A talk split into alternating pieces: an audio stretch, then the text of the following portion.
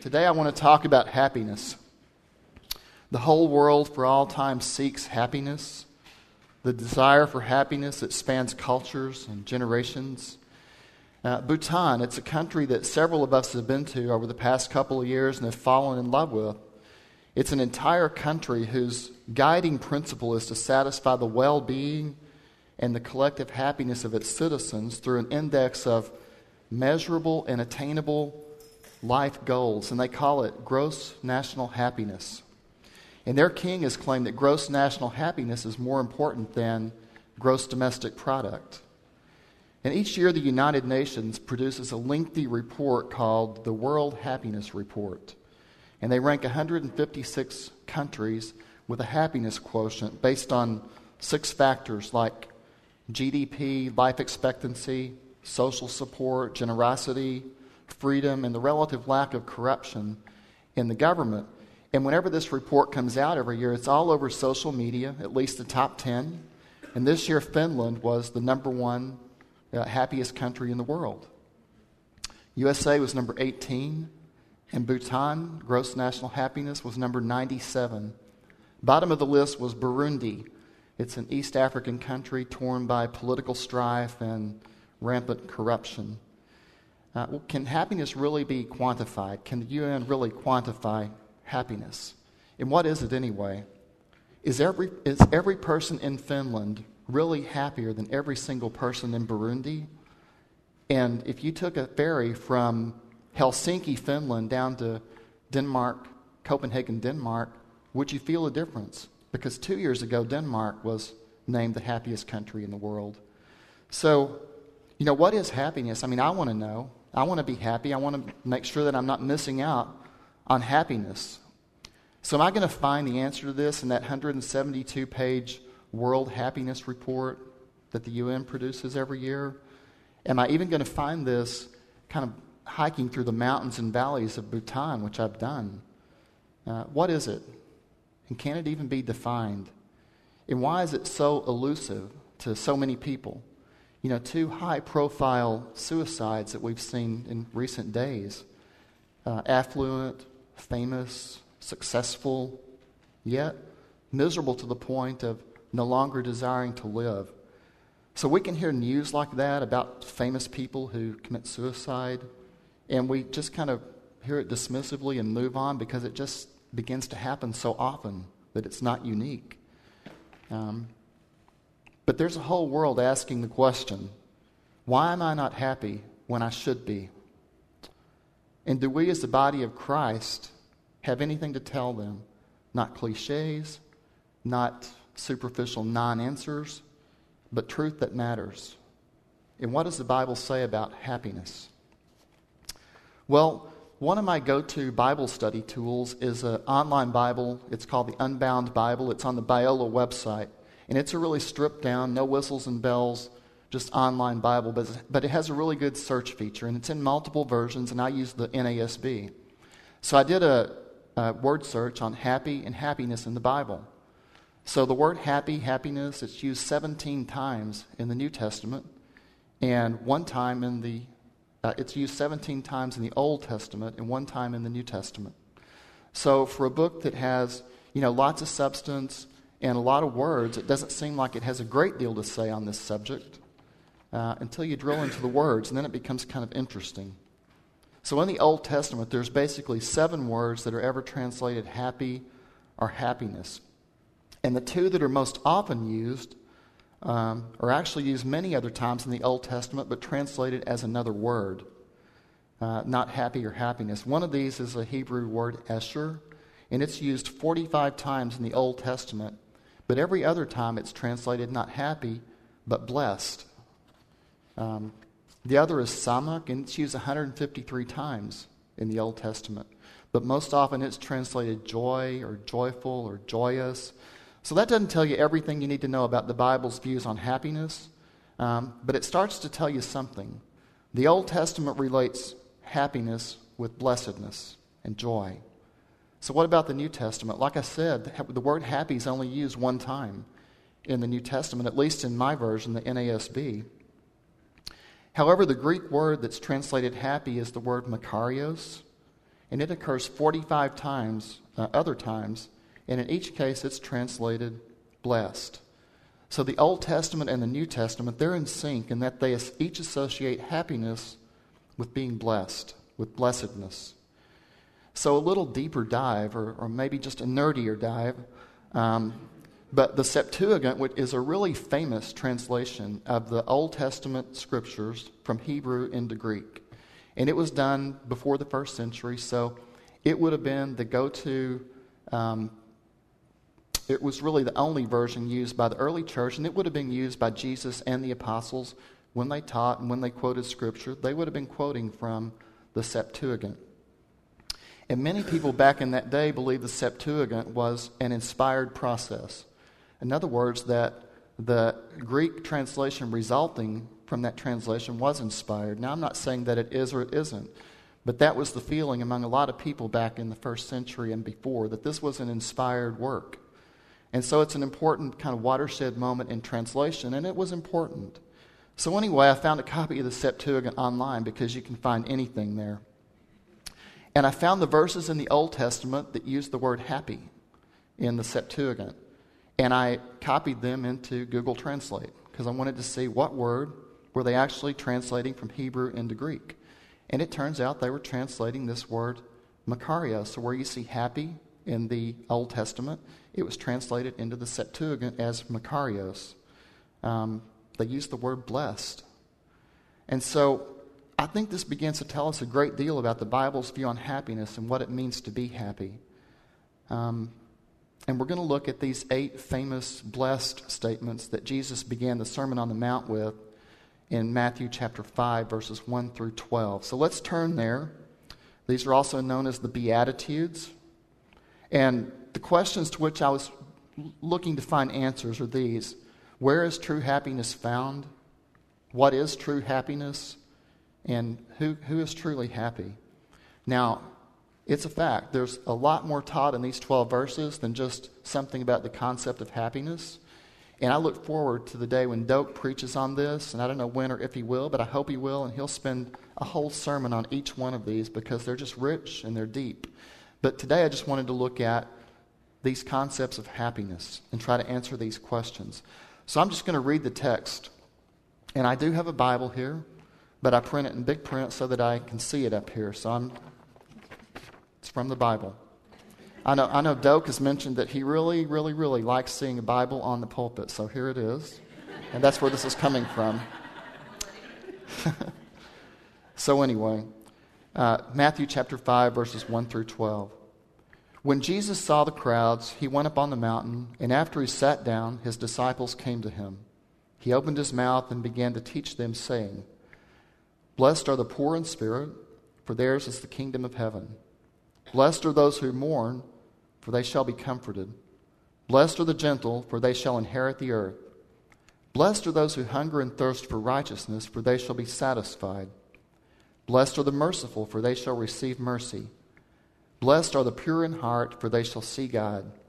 Blessed are the peacemakers, for they shall be called sons of God. Blessed are those who have been persecuted for the sake of righteousness, for theirs is the kingdom of heaven. And blessed are you when people insult you and persecute you and falsely say all kinds of evil against you because of me. Rejoice and be glad, for your reward in heaven is great. For in the same way they persecuted the prophets who were before you. So let's just walk through these and, and, and see what we can see about happiness today.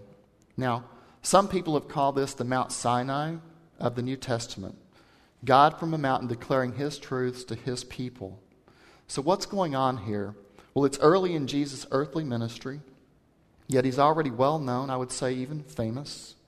He's already called the 12 disciples, those 12 men that he's going to pour himself into over the next few years.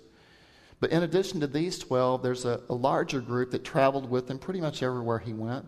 These are also called disciples. But in addition to those, there was this really big crowd that gathered from time to time. And this is one of those times. It's a really big event. Um, it says in verse 2 he opened his mouth and he began to teach them. It's important to know who he's teaching here in order for this whole thing to make sense. So, in Greek grammar, the them is going to refer to the very first subject that precedes it. So it's going to be his disciples. He's teaching his disciples. The great crowd was listening in. They were listening to this famous rabbi teaching his disciples. So this is a great mass of people living at a really difficult time.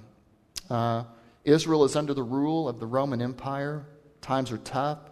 Israel's not even a, form, a shadow of its former glory that it saw, say, for instance, under David or Solomon. And these are people who would want to know answers to questions like, you know, how can I be happy? What is happiness? Does it really look like a Messiah riding in with an army to overthrow the Roman Empire and to reinstitute Israel in the, the land that was promised to Abraham, Isaac, and Jacob? Is that it? Is that really what the crowd was expecting or should have been expecting from Jesus' speech this day? Is that what they expected to hear? When is the coup going to take place? Well, Jesus begins to teach his disciples. The crowds are leaning in, they're listening. And just a side note, you know, before I begin to teach something, either on Sunday morning here or standing here on the stage or in the Nepal or wherever it is, I do my best to try and just learn directly from the scripture what God is saying to me, what the Holy Spirit is telling me, and that that's the foundation. I want to know what God is telling me before I know what He told somebody else, either 1,500 years ago or 100 years ago or last week in a podcast. I really want to know what's God telling me. But having said that, I also say that I'm never going to discount the spiritual wealth, you know, that's, that's come to us, that's flowed out of the apostles' teaching over the past 2,000 years. And credit goes where credit's due. So A.T. Robertson was a great preacher and Bible teacher. He was born midway through the Civil War and died in 1934. And for the last uh, many years of his life, he taught New Testament Greek at Southern Baptist Seminary in Louisville, Kentucky. And he wrote this really well known, unique commentary set on the New Testament called Word Pictures in the New Testament, a book that's still read today and quoted by preachers all the time. And in that book, in the section on the Sermon on the Mount, he makes the point that the best translation of this word Makarios, which is the word used over and over in these 12 verses, the best translation is the word happy. Um, now, there is a, kind of an opinion that the word blessedness has a higher, uh, more biblical uh, meaning than the word happiness. So, in English, that word has sort of been ennobled, and we use blessed, but really the word that Jesus is using here is happy. And so, quoting A.T. Robertson, he says, Happy is what Jesus said. So that's one of the preeminent scholars of all time, but certainly of the 20th century, saying this is the word happy that's being used here. So it's okay where we see the word blessed to use the word happy. Um, A.T. Robertson says this, quoting him It is a pity that we have not kept the word happy to the high and holy plane where Jesus placed it. Unquote.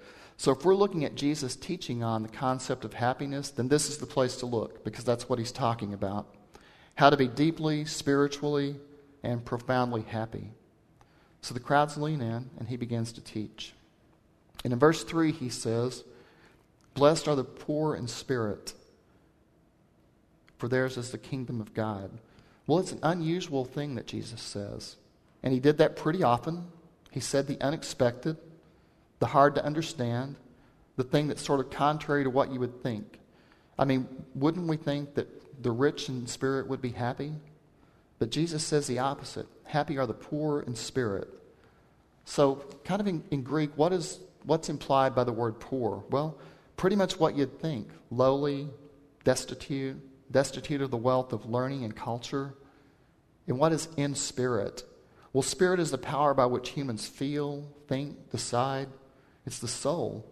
So Jesus is not saying here that simply being impoverished is a source of happiness. If you look at this same story of the Sermon on the Mount in the book of Luke, and I think those I think the book of Luke and Matthew are the same exact event. It sounds a little bit different, but I think they're the same event. But if you look at the book of Luke, it simply says, Blessed are the poor, for theirs is the kingdom of heaven. And you might get the impression, and some people do build a doctrine on this, that forsaking all material things is a source of happiness and blessedness. That's not what Jesus is teaching here. And so that's one of the real reasons that you've got to study the, the Word of God in the context of the whole Word of God. When you read the Sermon on the Mount in the book of Luke, you really sort of have to look at it in the context of a harmony of the whole story of Jesus presented in the four Gospels. So, really, I think here I'm certain that he's talking about a spiritual thing and not uh, abject poverty. Um, he's talking about those who are not rich and arrogant spiritually. So, really, uh, this is a statement of the doctrine of justification by Jesus Christ alone, by faith in Jesus Christ alone. It's a statement of a person's complete inability to please God by any human effort. So, this is a doctrinal statement when he says, Blessed are the poor in spirit, for theirs is the kingdom of God, the kingdom of heaven. In Isaiah 66 2, he says, the Bible says, For my hand made all these things. Thus all these things came into being, declares the Lord. But to this one I will look, to him who is humble and contrite of spirit, and who trembles at my word. So he says, Happy are those who are poor in spirit. Happy are, happy are those who are humble and contrite in spirit, who tremble at my word. And why are these people happy? For theirs is the kingdom of heaven. And we see this in Jesus' ministry. It's not the rich in spirit, but the humble, the contrite, and poor in spirit that found their way into the kingdom of heaven. We see it over and over. In fact, the rich in spirit tended to turn away. So, what is the kingdom of heaven? Well, it's the rule and reign of God in our hearts and lives. It's the thing that matters most. It's equivalent to salvation, to being in the body of Christ. And the words are important. Jesus says, For theirs is the kingdom of heaven. It's right then, right now, forever. So, happiness is to possess the kingdom, to be in possession of the kingdom, to be possessed by uh, the kingdom of heaven. So, Jesus takes happiness and lifts it completely out of the earthly, temporal realm and gave it, like he so often does, a new eternal significance. Hebrews 12 28 says, Therefore, since we receive a kingdom which cannot be shaken, let us show gratitude by which we may offer to God an acceptable service with reverence and awe. So, what Jesus is talking about is not like any earthly kingdom. They've all been shaken, they continue to be shaken, and they're not the source of happiness in Jesus' view.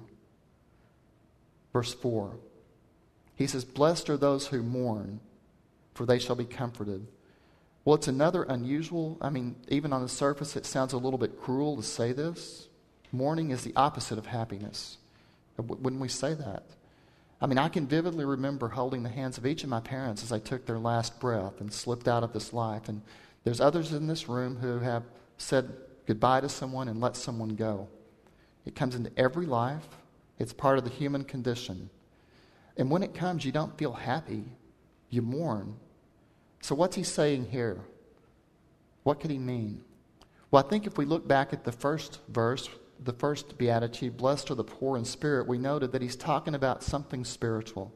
He's talking about a spiritual condition. And I think that's a hint that as we go through these beatitudes, we can take that as a, a pattern. These are going to be talking about spiritual things, spiritual conditions. And I think that's what he's talking about here. I think perhaps a mourning for the sin and fallenness and hopelessness, of the world that we see around us, and certainly a mourning for our, for our own spiritual condition.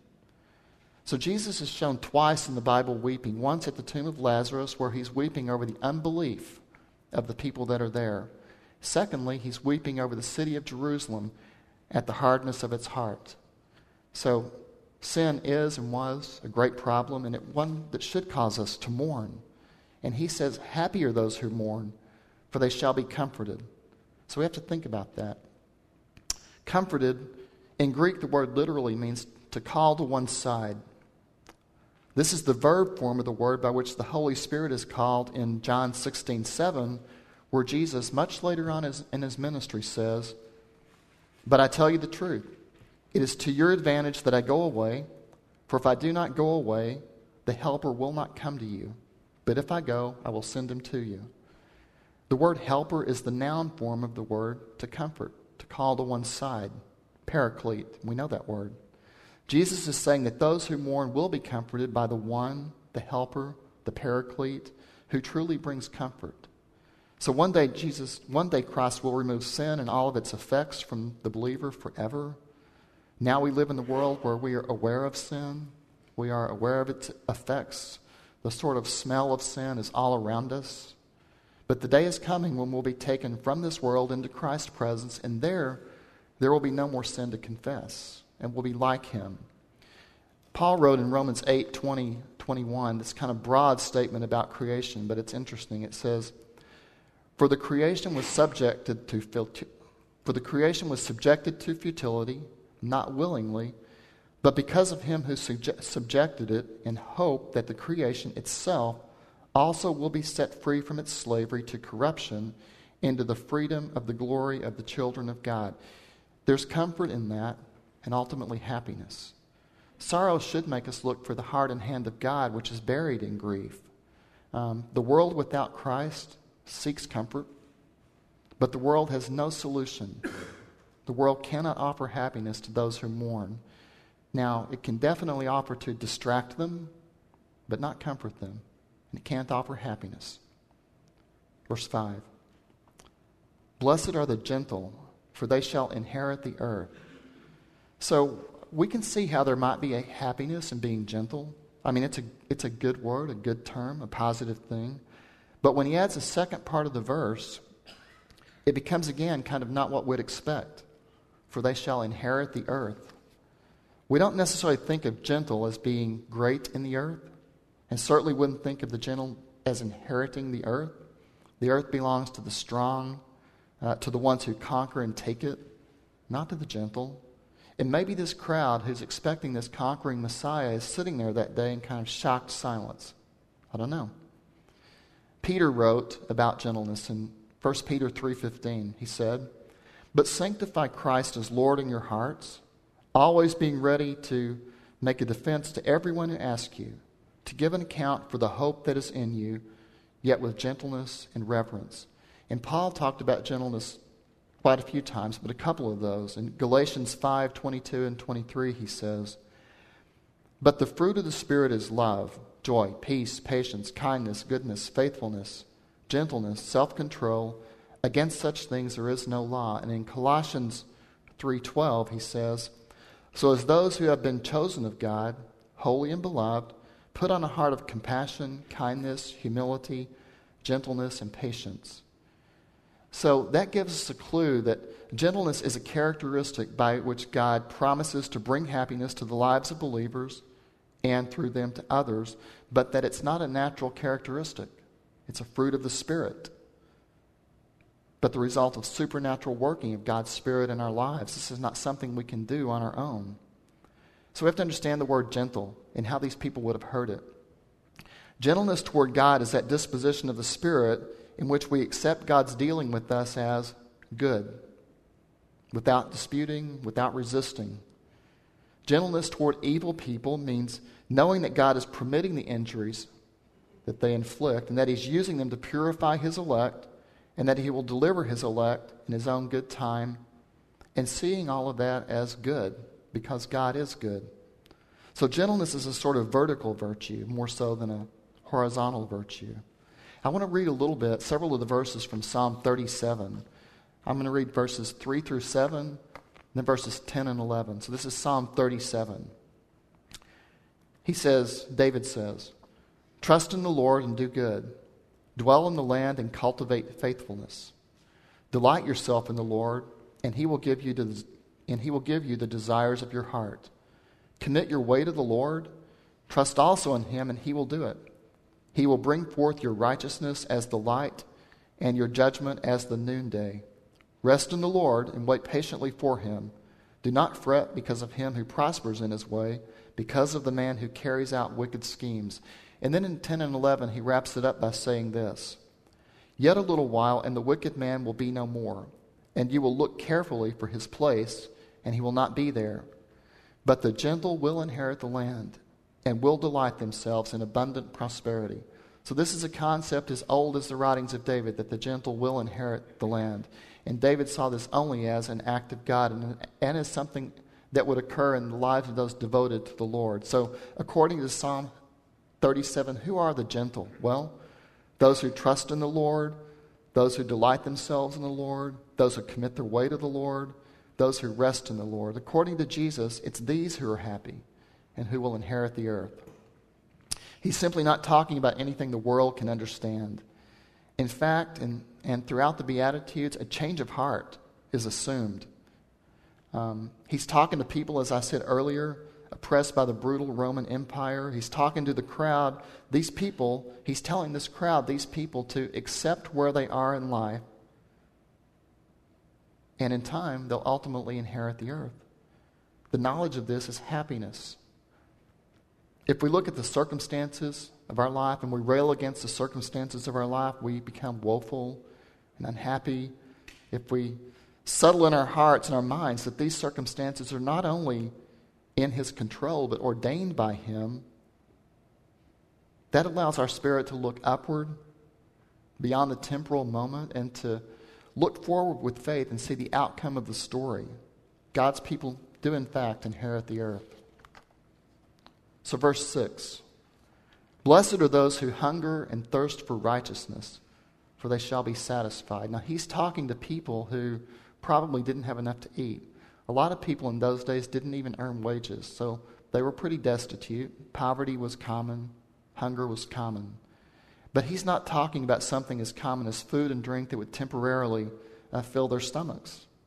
Now, is Jesus concerned? Is Jesus unconcerned about those who literally have nothing to eat? and no clean water to drink? Yeah, of course he's concerned. And he proved it plenty of times. And one of his most poignant commands to us is in Matthew 10, 10 42, where it says, And whoever in the name of a disciple gives to one of these little ones even a cup of cold water to drink, truly I say to you, he shall not lose his reward. So, absolutely, Jesus cares about poverty and hunger and thirst and refugees, and he expects us to care. But he's not saying that true happiness is found in a temporarily full stomach because tomorrow it's got to be filled again. He's talking about a spiritual condition. So Augustine said long time ago, You've made us for yourself, and our hearts are restless until they find their rest in you. So, how is that restlessness, that hunger, satisfied? A little bit of the, looking into the Greek on these words. Hunger is to seek with eager desire. Thirst is to painfully feel a want and to eagerly long for those things by which the soul is refreshed. And what is righteousness? He says, Blessed are those who hunger and thirst for righteousness. Righteousness is that condition that makes us acceptable to God. So he's saying, Happy is the one who seeks with eager desire and eagerly longs for that thing which will satisfy and refresh the soul, namely to be acceptable to God. And to be acceptable to God is to have everything. And Jesus says that those who are like this, who seek after hunger, who hunger and thirst after righteousness, those who do this will be satisfied. He says later in the sermon in chapter 7, verse 7 Ask and it will be given to you, seek and you will find, knock and it shall be opened to you. So, where there is this desire for righteousness, there will be this filling, this fulfillment, this satisfaction. And the knowledge that if we eagerly seek God, and to be acceptable to Him, then we will be satisfied in that seeking. It's a source of happiness. It's not enough to simply seek happiness, though, but to hunger and seek after righteousness, holiness before God. Then comes the filling, then comes happiness. And the filling, by the way, what is it? And in John 6:35, Jesus said, I am the bread of life. He who comes to me will not hunger, and he who believes in me will never thirst. The filling is Jesus himself. That is the satisfaction. So, the Beatitudes, these statements on happiness, they're not in random order. Jesus came with uh, purpose, he came with precision, he said things purposefully, he acted purposefully, he went places purposefully. And I think the Holy Spirit, I don't think I really believe deeply that the Holy Spirit inspired these things to be recorded with purpose. And I think the, the, the, the Beatitudes are not in random order. So if we look at these first three poor in spirit, those who mourn, and the gentle um, these three show us how we must stand in relation to God. I mean, we have to be spiritually bankrupt and understand that's where we are. We have to mourn for our spiritual condition. And we have to gently we have to be gently subservient to God. And then the fourth, God's provision of righteousness for the one who seeks it. The thing is, no one will seek this unless they're recognizing the first three that they're spiritually bankrupt, broken over their sins, and gently subservient to the lordship of Jesus Christ. These are important doctrinal statements here. These are not platitudes that he was spilling out on this audience that day. He's, he's telling them how to be a part of the kingdom of God. He's telling us that today. So, only after those first four Beatitudes can we even consider the next three because the next three are divine qualities. They're qualities of God. And I'm going to go through them fairly quickly. Um, verse 7 Blessed are the merciful, for they shall have mercy. Sounds pretty straightforward. So, what is mercy? It's to help one who is afflicted and seeking aid, to bring help to the wretched. Mercy is to identify with the helpless and wretched. So he's talking to a very large crowd of people who would fit this description. They desire mercy, they want to be out from under the yoke of Roman oppression. And not only do they need to be set free from Roman oppression, but they need to be set free from the very state of their souls. And whether they or we admit it, we know this. We have a sense of being wretched and separated from God. Augustine referred to that. And, and we feel that. Yet he tells them, by, yet he tells them that by showing mercy, mercy will be shown to them. And this is not something I believe that they can even do unless they've been regenerated, born again, have moved into the kingdom of heaven via those first four Beatitudes. And he drives this point home later in his Sermon on the Mount when he's teaching them how to pray in Matthew 7:12. He says, "And forgive us our debts as we also have forgiven our debtors." So to know that the way to God's mercy is by showing mercy, it's a source of happiness. The world doesn't get it, doesn't understand it, and this is not the advice the world gives. Verse 8 Blessed are the pure in heart, for they shall see God. Blessed are the pure in heart. Why is that? For they shall see God. It's very short and pithy and easy to understand. Everyone wants to see God, it's a human desire. But how can it happen? It requires a pure heart. And pure is to be free from corruption, from sin, from guilt, to be blameless, to be innocent. And the heart is the fountain and the seat of thoughts, passions, desires. So the purity talked about here, interestingly, is a purity derived from a process of purification. We call it sanctification. The first four we would call salvation. Here in these sections, he's kind of talking about sanctification, getting better at this, getting more like Jesus, becoming more like Jesus. He's telling the crowd, like all human beings who know that they don't have pure hearts, that a pure heart is required to see God. So, what's the solution? He doesn't tell them this as an unattainable goal. Purification will take place. Um, he will send the Holy Spirit to accomplish this in the lives of those who are hungering and thirsting after righteousness to live in the knowledge that our purification will be accomplished, and because of that, we will see God again. It's a source of happiness. Verse 9 Blessed are the peacemakers, for they shall be called sons of God. And he says, Happy are the peacemakers, not the peacekeepers. This is not a passive thing. This is people who make peace. Only those who have known peace with God through the cross of Christ really can truly become peacemakers.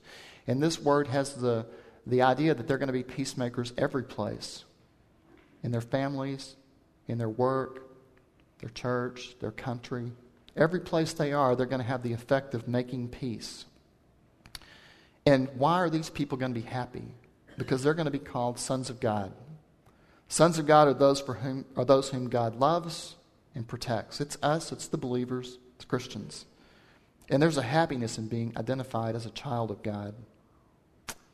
Verse 10 Blessed are those who have been persecuted for the sake of righteousness, for theirs is the kingdom of heaven. Again, difficult, even strange words from Jesus to those listening intently there that day and, and to us today, these years later. Earlier, he said that those who hunger and thirst after righteousness will be satisfied, and we talked about that. Now he says that that very righteousness that they've sought may lead to persecution. Yet, they'll be happy. So, how is that? Why is that? Because there is the kingdom of heaven. It's not something they have to wait for, they possess it now, just as the poor in spirit. Yet, possessing the kingdom of heaven is a reason for happiness. And finally, verses 11 and 12. Again, more about persecution. Blessed are you when people insult you and persecute you and falsely say all kinds of evil against you because of me. More difficult words. I mean, Jesus is this famous teacher, this beloved rabbi, and the people flock to him. They love him. And then he says these hard things. So he says, when, not in the remote possibility that it occurs, but when you're insulted, persecuted, and lied about because of me, he says you'll be blessed and you're happy. So, how is that? Why is that? He tells the why in verse 12. Rejoice and be glad, for your reward in heaven is great. For in the same way they persecuted the prophets who were before you. The happiness is now, the reward is later, and that reward in heaven is great. And that's how we live. Happy now in a way the world can't offer, can't possibly understand. And just a note on this last beatitude this is probably for a completely different sermon, but I started thinking about it.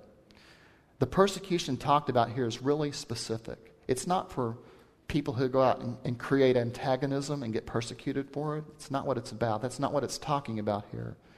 We're not taught to seek persecution. We're not, ca- we're not called to go out and cause persecution. He says here, persecuted for righteousness' sake because of Jesus. It's talking about being persecuted for being like the Lord Jesus Christ himself. So, here and in other places, this kind of pers- here in the Bible and in other places in the Word of God, this kind of persecution is almost it, it almost indicates that it's inevitable for those who are truly being and holding themselves out as like the Lord Jesus Christ. He said, "The world hates me; it's going to hate you." He just made that emphatic statement. So, a question. I'm not answering it today. It's a question to ponder that I'm pondering. If we don't see persecution of Christians here in America as it exists in many other places on the planet, why is that? It's, I mean, it's a question to just think about. Um, but here's the deal we live with the certain knowledge that the kingdom of heaven is ours. We live with the certainty of being comforted by the only one who can truly bring comfort. We live with the certainty that we will inherit the earth with all of God's people. We live with the certainty that we will receive mercy on that great day that we stand before Jesus. We live with the certainty that we will see God. We live with the certainty that we are a child of God. We live with the certainty that we will receive a very great reward in heaven. And in these certainties, we find lasting, true, enduring, unshakable happiness. So the happiness that Jesus talks about, it's not attainable through any earthly means. It, it's clear. This world can't offer this kind of eternal happiness. So did everyone there that day get it? No. Did all the disciples get it?